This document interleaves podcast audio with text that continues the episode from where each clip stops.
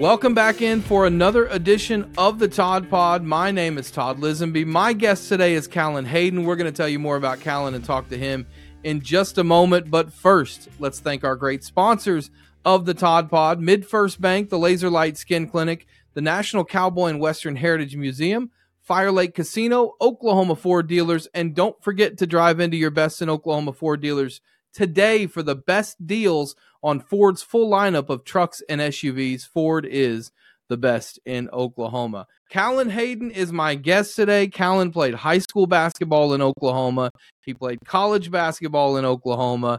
He's done a little radio work this year in Oklahoma. Right now, he's coaching basketball in Oklahoma. Did I leave anything out there, Callen? Nope, that's what I'm doing right now, Todd. So let's talk about first you growing up.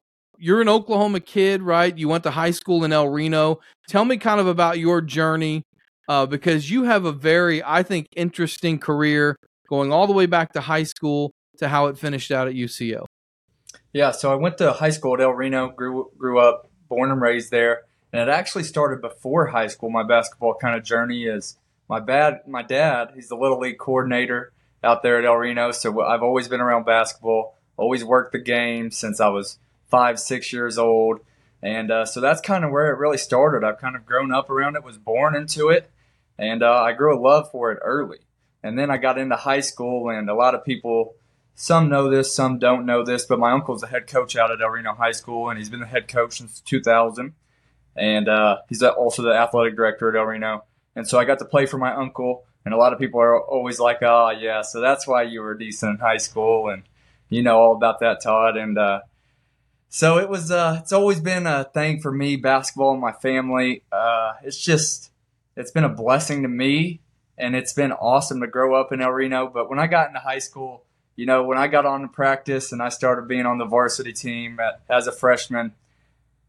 I, I never considered him as my uncle. Never treated him like my uncle. He was hard on me, and everybody knew that. And um, when I got into high school, it was just game on, and I kind of had a good uh, veteran group of senior, juniors, and seniors who really got me in the gym early as a freshman, or really as an eighth grader, is really when my work started. And I would wake up every morning at 6 a.m., go to go to the gym every day before high school, and honestly, I wasn't very good in eighth and ninth grade, and I'd be the first to admit that. I wasn't even a great AAU player. Played on some B teams as AAU t- uh, kid, and um, but my eighth and ninth grade year, going into high school right there, I started really getting up every day, was committed, was loyal to going to the gym every day in high school. And those 6 a.m. workouts really started to pay off when I was a sophomore and junior.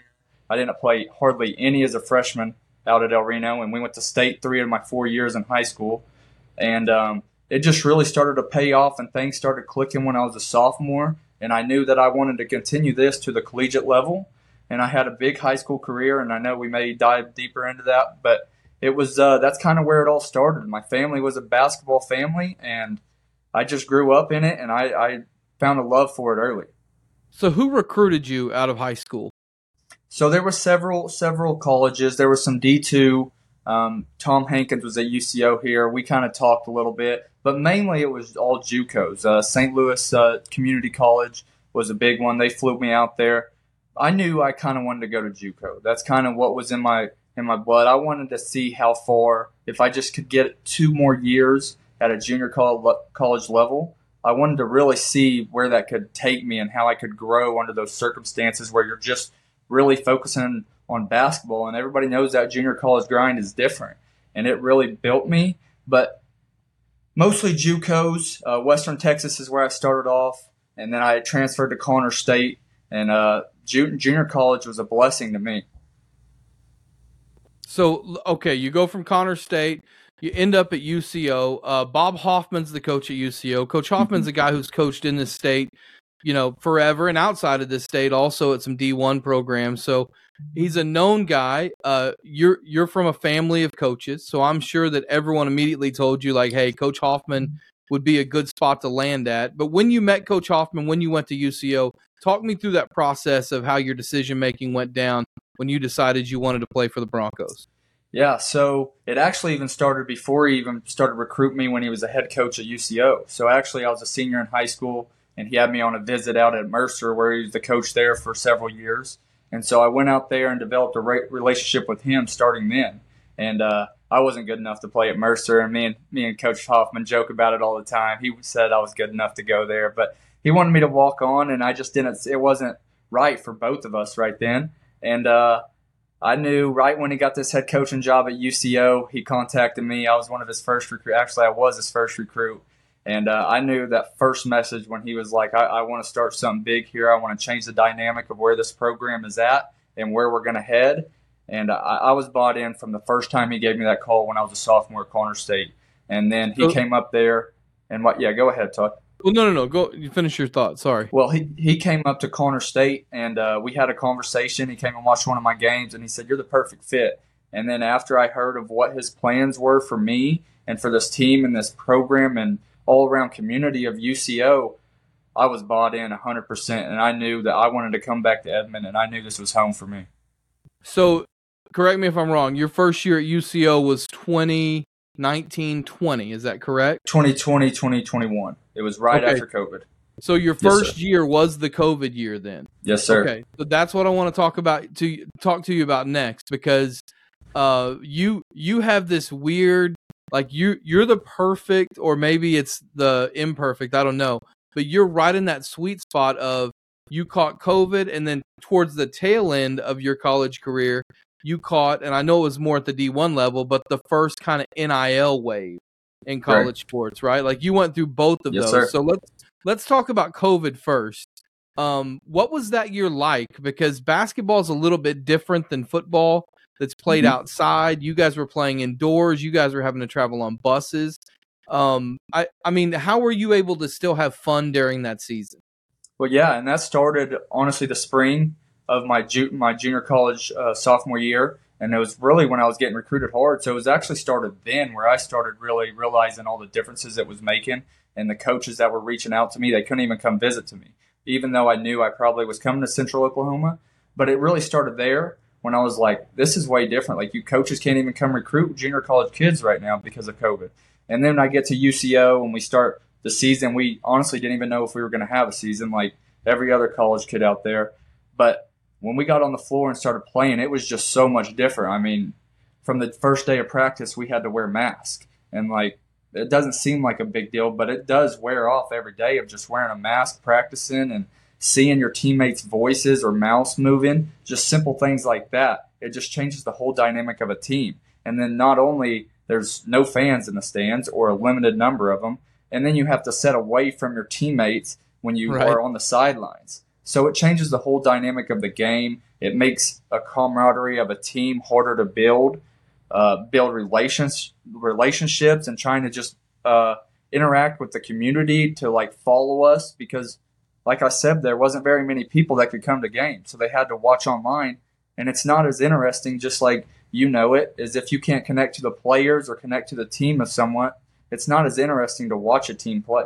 So all yeah, one that. Of, one of the things that makes D two great is like after the game, fans can stop and talk to you guys. Yes, yes. You guys come out, the kids can talk to you, and that all went away. I do want to ask because I am curious. I, I don't know why I haven't asked this before, but did you guys have to stay one to a room on road trips? Because that's we, another part of the camaraderie part, right? That was that, that's a good question. Actually, we didn't have to do that. We, I mean, we also we were taking COVID tests every single week, back to back, and you know, so we were doing all the right things that the NCAA required us. But one of them was we could stay in the hotel with each other in the room, which was at least good for us. Yeah, that is interesting. The whole year was just it was bizarre going to games that year. Yes. Uh, and then you come out of that, and then because of that, there's you know you got that free season. Yes. Um, and so many people use that extra eligibility. So you you see now coming out of that, probably on the tail end, you probably thought, great, I get an extra year out of this deal, right? No doubt. I mean, I was happy to get extra year, but then again, I was like, during that season, we only we had like half our games canceled, and you know practices were canceled, and we had a, three weeks off where our whole team had COVID. So I was fortunate that the NCAA gave us college athletes another year, which kind of sucks for high school kids, and that's a whole different topic. But at the at the end of the day, it was like I felt like we deserved an extra year because it was kind of just. I mean, it felt like we didn't even play a real season, Todd. And then, and honestly, as much as I enjoy basketball, that was the least fun of basketball I had playing in my entire career. Yeah, I, I know a lot of people, especially like you said, high school kids that just got out of sports that year because it was just so tough to manage. Uh, you come out of COVID, you get the extra year. Let's start with what I guess technically was your junior year, which Right. was uh, the year that you guys had the big upset against Northwest Missouri State at home. You make it to the NCAA tournament. Kind of talk me through that team. I know Isaiah Wade was a really good player on that team. I, I think is he still in the G League camps? Is that yes. where he's still he- at right now. I know he's Yep. played overseas a little bit, um, but just kind of talk me through how that all came together so quickly for you guys. Well, even during that COVID year, we kind of found a, a, a identity of what our team could be the following year, even through those tough times of COVID.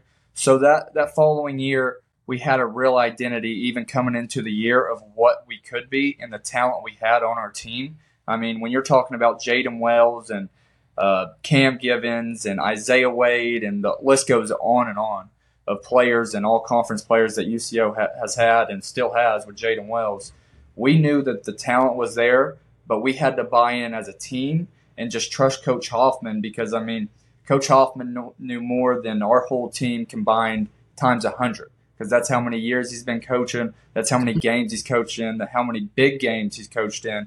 And so we all really got together as a team and we were like, we just got to trust Coach Hoffman. There's going to be some ups and downs to this season, but we knew if we bought into what he was giving us and he was preaching us, we knew we could do something special at Central Oklahoma that hasn't been done in a long time.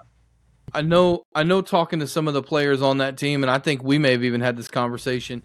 You guys got to the NCAA tournament, and it was almost like, "Wow, this is amazing. We're in the NCAA tournament." Whereas the thought was the next season, with so many people coming back, really only losing Isaiah Wade from that team, that you guys were going to make an even deeper run, and it was going to be a little bit different.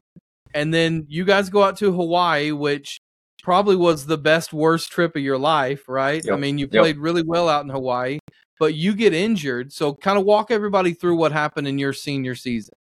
Yeah, so we come off the MIAA championship the previous year. Um, we made the national tournament for the first time, and uh, since we've been in the MIAA conference, Central, Central Oklahoma, and we only lost Isaiah Wade, which was a big part. But we knew we had once again a chance to be really good, and we got a transfer from Tulsa University, Curtis Hayward, who's probably the best defender in the country, in my opinion, at this level. And so you know, we head out to Hawaii for that Thanksgiving Classic, and uh, we actually played one game before the Thanksgiving Classic at uh, Hawaii Hilo, and um, uh, I was excited. I mean, I was at the peak of my game. Uh, my mind was right. Uh, I was physically right, and everything just seemed to be lining up to have like a perfect season where we can make a deeper run.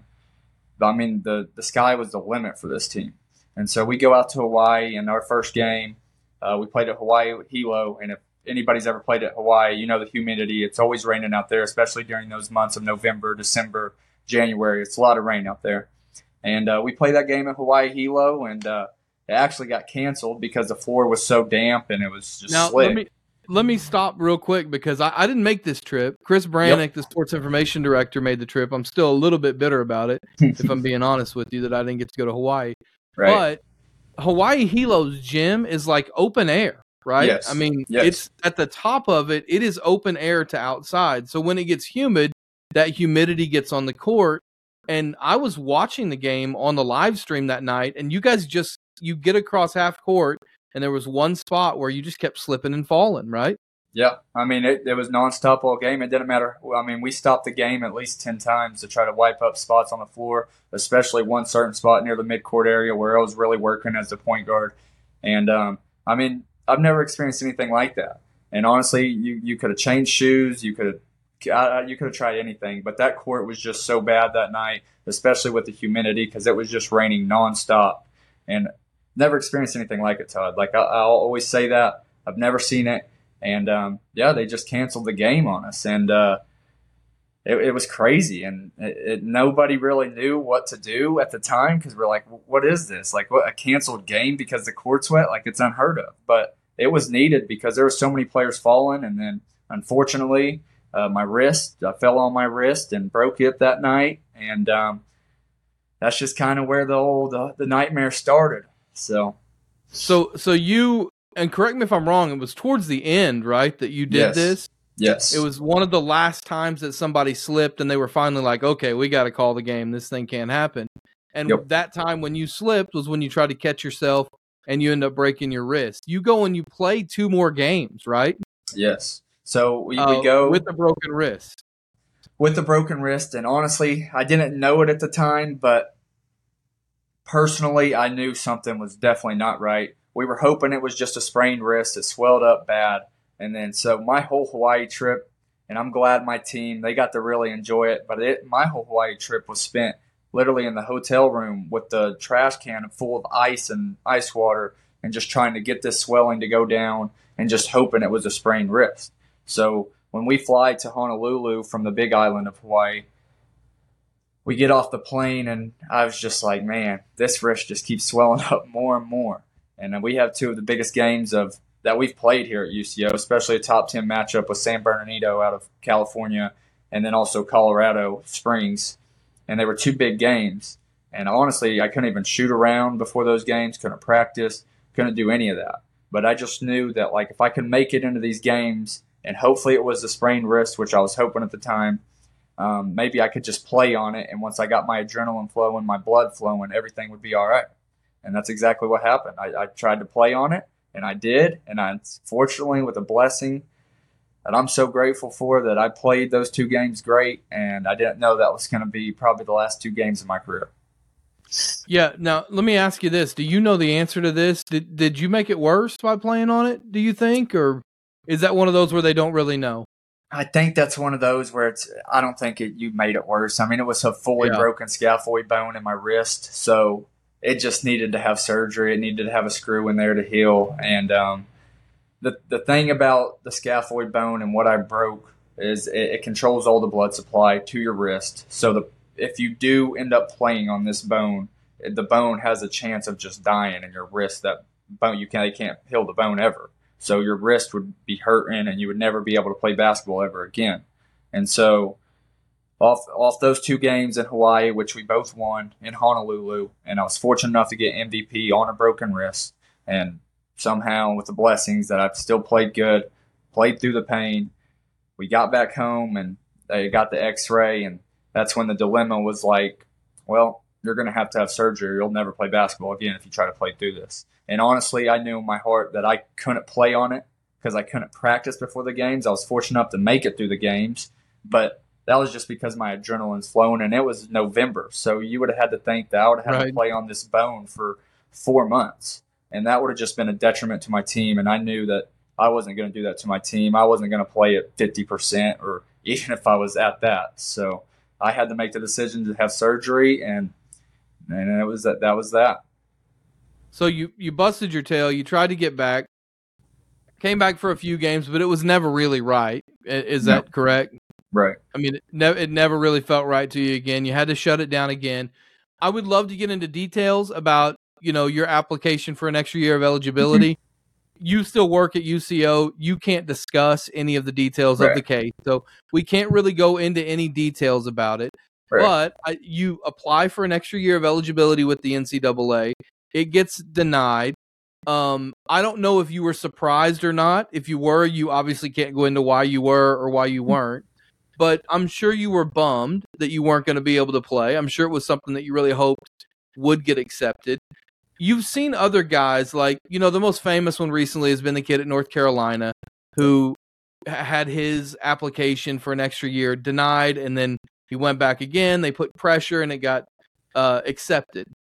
When you see other guys that are getting extra years of eligibility for injury waivers, does does it are you happy for them or does part of you feel a little bit I don't want to say bitter, but does it bum you out to see that stuff to kind of think of what could have been if you could be playing right now? It's a little bitterness, but honestly, I'm happy for the guys that do get it because people are always like, "Oh, why would you go back for another year?" College is one of the best times of your life, life, and the people you meet as teammates on a team, the coaching staff, like it's seriously, and people will tell you this, former college athletes, it's some of the best years of your life. And so I'm so happy for kids all around the nation that if they get a, a year granted back to them because of injury, honestly, I'm so happy for them because they deserve it. And um, I want I don't want anybody to ever miss out on some of the best years of their life and something they've worked so hard for to just come to an end because of injury. And so I was super bummed that I didn't get it. But in all honesty, Todd, it, things work out for a reason, and I believe that. And uh, the only thing I'm bummed about is that how it ended. And um, because I felt like I was at the peak of my game when I did get injured, and everything just felt right, and we had a chance to do big things. But mostly, I think I would still be playing basketball, maybe right at this time, which you know things work out for a reason. And but now I look back on it, and um, everything's all right. It, it was tough to swallow for a minute, but everything works out for a reason, and I'm in a good spot right now, and uh, I'm just on to the next journey of my life.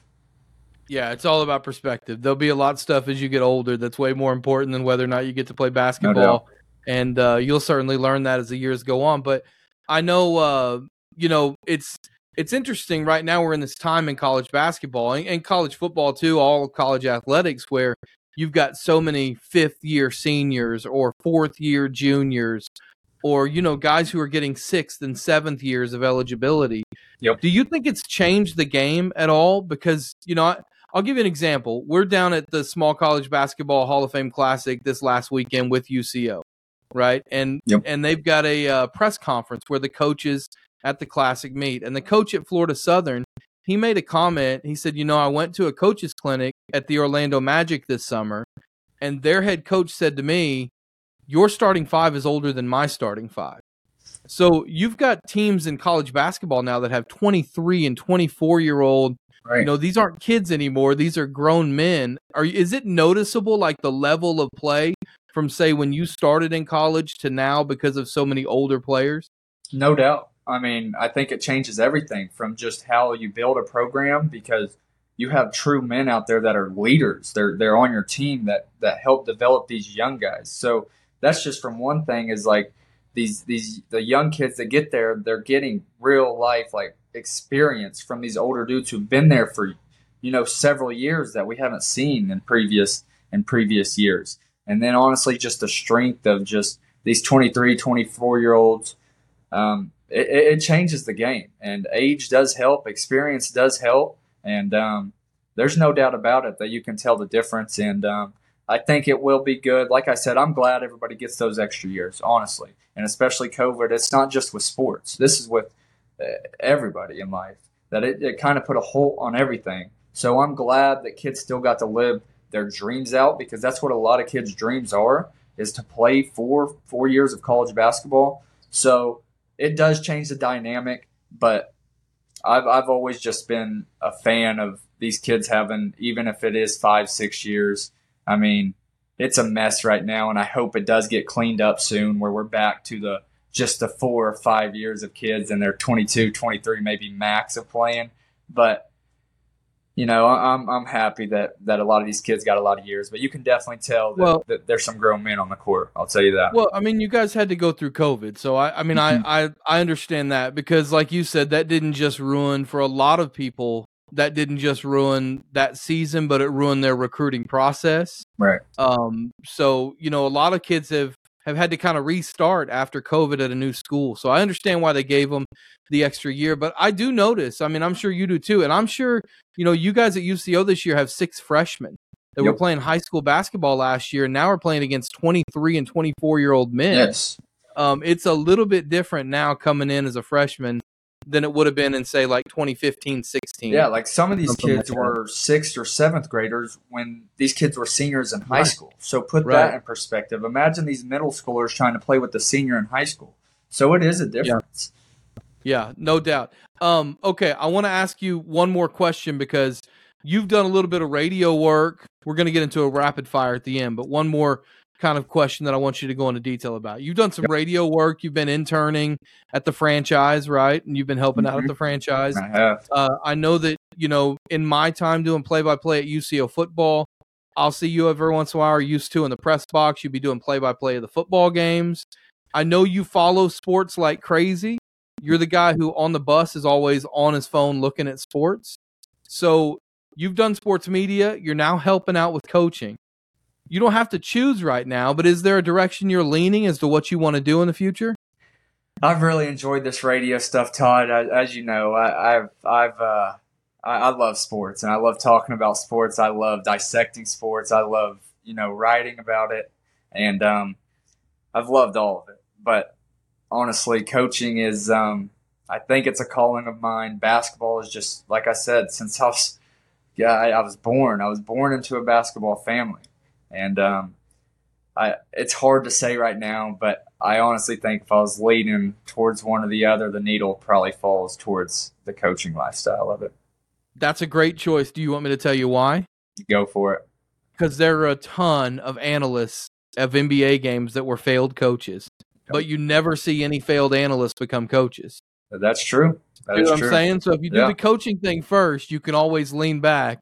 I mean, God love him, uh, and we're praying for him right now because he's going through a cancer battle. But Dick Vitale was not a great coach. There's a reason he was doing uh, broadcasting for a long time.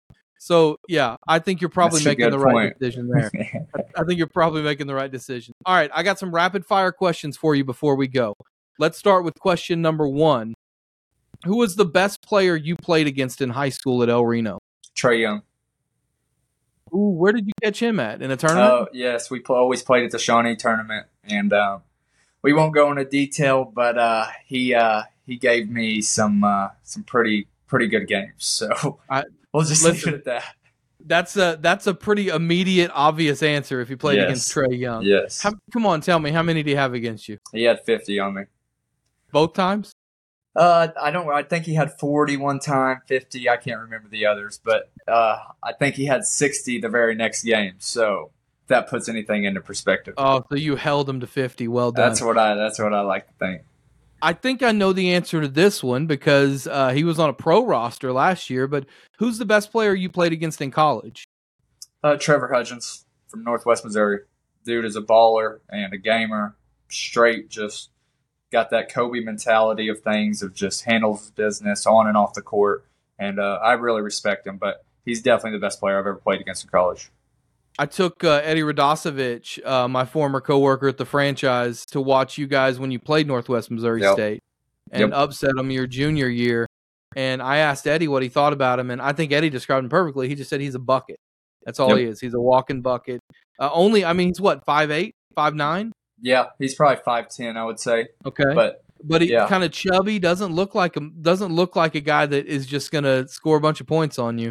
Nope. But he Man, he's going to make could a living playing basketball. I'll tell you that. He could play. All right. Um, this is a sore spot for you, but what do you think of Bedlam football? Oh, fool. not very happy. Um, good for OSU. It's a big win for them. Um, me as an OU football fanatic, always have been. It was a rough one for us, and um, there's still a lot to play for, though. I'll be on the side of that. No, now Um, the coaching hat comes it- on. It now is. It is. Yeah. It is. But there's still a lot to play for, and I'm excited to watch these dudes. It, was a tough one Saturday, but uh, they'll move on and they'll get ready for next year for sure because the SEC is coming. Speaking of the coach's hat, what do you think of the fourth and five play at the end of the game?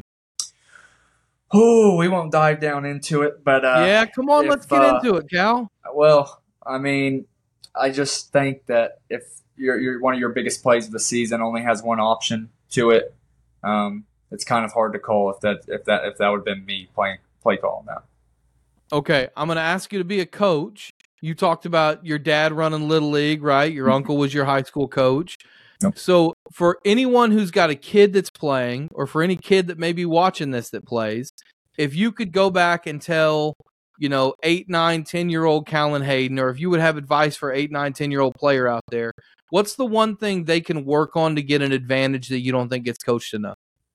Well, footwork is for one, but just just the fundamentals of basketball. Like I'll always be the guy to say that um, the footwork stuff, uh, the finishing stuff, just your, your shooting form, really the basics of just uh, basketball. Like don't don't try to watch NBA players at a young age and try to imitate them. There, there there's foundations that you got to build to get to that level. And another thing I would say is just don't focus on scoring. Scoring is not going to take you to uh, a unprecedented level that you want to go to. There's so many more things that, so many more aspects of basketball. You're not ever going to be the best scorer on the court. There's always going to be someone better than you, bigger, stronger, faster. So don't get your head caught around that and just focus on what you need to do to be better and just stay in the gym and grind every single day. Yeah, I would also give the advice of don't do like I did and gain hundred pounds between your eighth and ninth grade years, and then you can only kind of be relegated to being a good football player. That would be my advice to you as well. Uh, all right, Cal. Before I let you go, you are currently, I think your official, unofficial, I don't know, title is director of player development yes. for UCO Bronco basketball. Yes, sir. Um, you guys just went out to Florida. Um, for those, just a little, uh, you know, just so that we make sure everyone knows this is fair and balanced here. I do the play-by-play for UCO Bronco basketball, yep. so uh, so I have a little bit of a vested interest. But you guys just went out to Florida. I was lucky to go on the trip with you guys. You won two games out there in the Hall of Fame Classic against Mercyhurst, who was ranked number 25 preseason, and then Cedarville, who should have been ranked in the top 25 preseason. You're ranked number nine in the first mm-hmm. coaches poll. When the next one comes out next week, you guys are likely to move up from number nine. So for people that are in the Oklahoma City Metro, I know you guys have sold more season tickets than ever, but I'm going to give you 60 seconds to do your sales pitch on why people should come out and watch UCO Bronco basketball this year. Well, it's been this has been upcoming for the last three years of just the building and growth of this program, and it's all from Coach Hoffman. And so, first, I would tell people and come if you're a coach, if you're a high school player, come watch Coach Hoffman's teams because this dude is a Hall of Fame coach. He'll be a Hall of Famer in Oklahoma soon, and he is a great coach who's done who runs a bunch of great stuff. And um, the way he talks to our team and communicates to our guys is one thing that you have to check out if you really want to be a college basketball player. I mean, he beat Coach K in the national tournament when he was at Mercer. That kind of just sells itself right there. And then otherwise, we got a bunch of great, great talented players on our team. And I'll start with Jaden Wells, who I think is probably the best player in Division Two. He's probably the best shooter across any level. If you walk into a gym, I would take Jaden Wells as the best shooter in any gym we walk in, almost anywhere. So we got a great brand of basketball that that's led by a Hall of Fame coach, and we got a bunch of great talented kids on this team who play the right way, who all share the basketball with each other, who all love playing with each other, and who are all, all best friends off the court. So just come get a chance to look at UCO basketball. What we're building here is going to stay for a long time, and we hope that UCO is always one of the premier collegiate basketball programs in the state of Oklahoma. I would just add to that. I think uh, just kind of, you know, not so much a UCO sales pitch, but a small ba- a small college basketball yes, pitch. That's I think NCAA D two basketball is that level where you get, you know, when when I was a kid, you didn't have to be six eleven or a 6 mm-hmm. foot six guard to play D one basketball, and you kind of do now. And so you get a lot of those guys who are tweeners, who are the six six six seven post players that have better post moves than most D1 players do, but they're maybe a little bit undersized. Those guys end up in D2 basketball and have great careers. Right. You get the the smaller guards who can just feel it up from anywhere. You know, Jaden Wells probably too short to play Division 1 basketball. Um, you know, teams would pass on him because of his height, but at the D2 level, he can be a legend because he's playing against a lot of other guys his size. Those guys are just as skilled. A lot of them are just undersized and uh, you know, I would I would just say it's it's a fun time watching small college basketball. I grew up on it like you grew up, you know, in high school basketball, Cal. Right. I was at small college games all the time, so I would I would say whether it's UCO, OBU, OCU, you know, any of those schools, get out and watch uh, some small college basketball this year, but especially make it a point to go out and watch the Broncos. Cal, no I'm really just personally on a personal level, the first game I ever called um, that you played in was during the COVID year. I remember we had to be like up above on the second level because we weren't allowed yeah. to be at the scores table. And your bench was right down underneath of us. And it was kind of early in the season, and you were really frustrated. And I was like, man, I don't know that that kid can be coached. Like, he's mad about everything. That's what a lot of people and thought. So, yeah. So to see you over the years, uh, just, you know, I, I don't think you were a bad kid then. I think you were just kind of learning things. To see you take it all in and become what you are now, I know I speak for a lot of people. That's really cool. So I'm glad you're able to join me. Uh, I'm glad you're not doing media because you would probably take my job, and I think you're going to be a really good coach someday. Well, I appreciate that, and yeah, I, will just go back on that. I, that's all credit to Coach Hoffman, and you know that. So honestly, Todd, I appreciate everything you've done. This program, UCO, has changed my life. It's uh, put me in a great spot to where I am, and um, I'm just happy to be a be a Bronco. No doubt, man. Well, thanks for going into your past with me today. If you out there liked what you heard, you can subscribe to the Todd Pod on YouTube. You can subscribe on uh, Apple Podcasts, wherever you get your podcasts. You can also leave a message, like, rating, all that stuff is really good. And if you don't like what you heard, I would really hate it if you subscribe. So please, uh, please subscribe because that would make me so mad if you didn't like what you just heard. Callen Haydon, my guest today, thank you for being on the Todd Pod. Big thanks to Jacquelyn Musgrove no problem. Big thanks to Jacquelyn Musgrove as well, our producer, Michael Lane, our creative director. Until next time, you have been listening to the Todd Pod.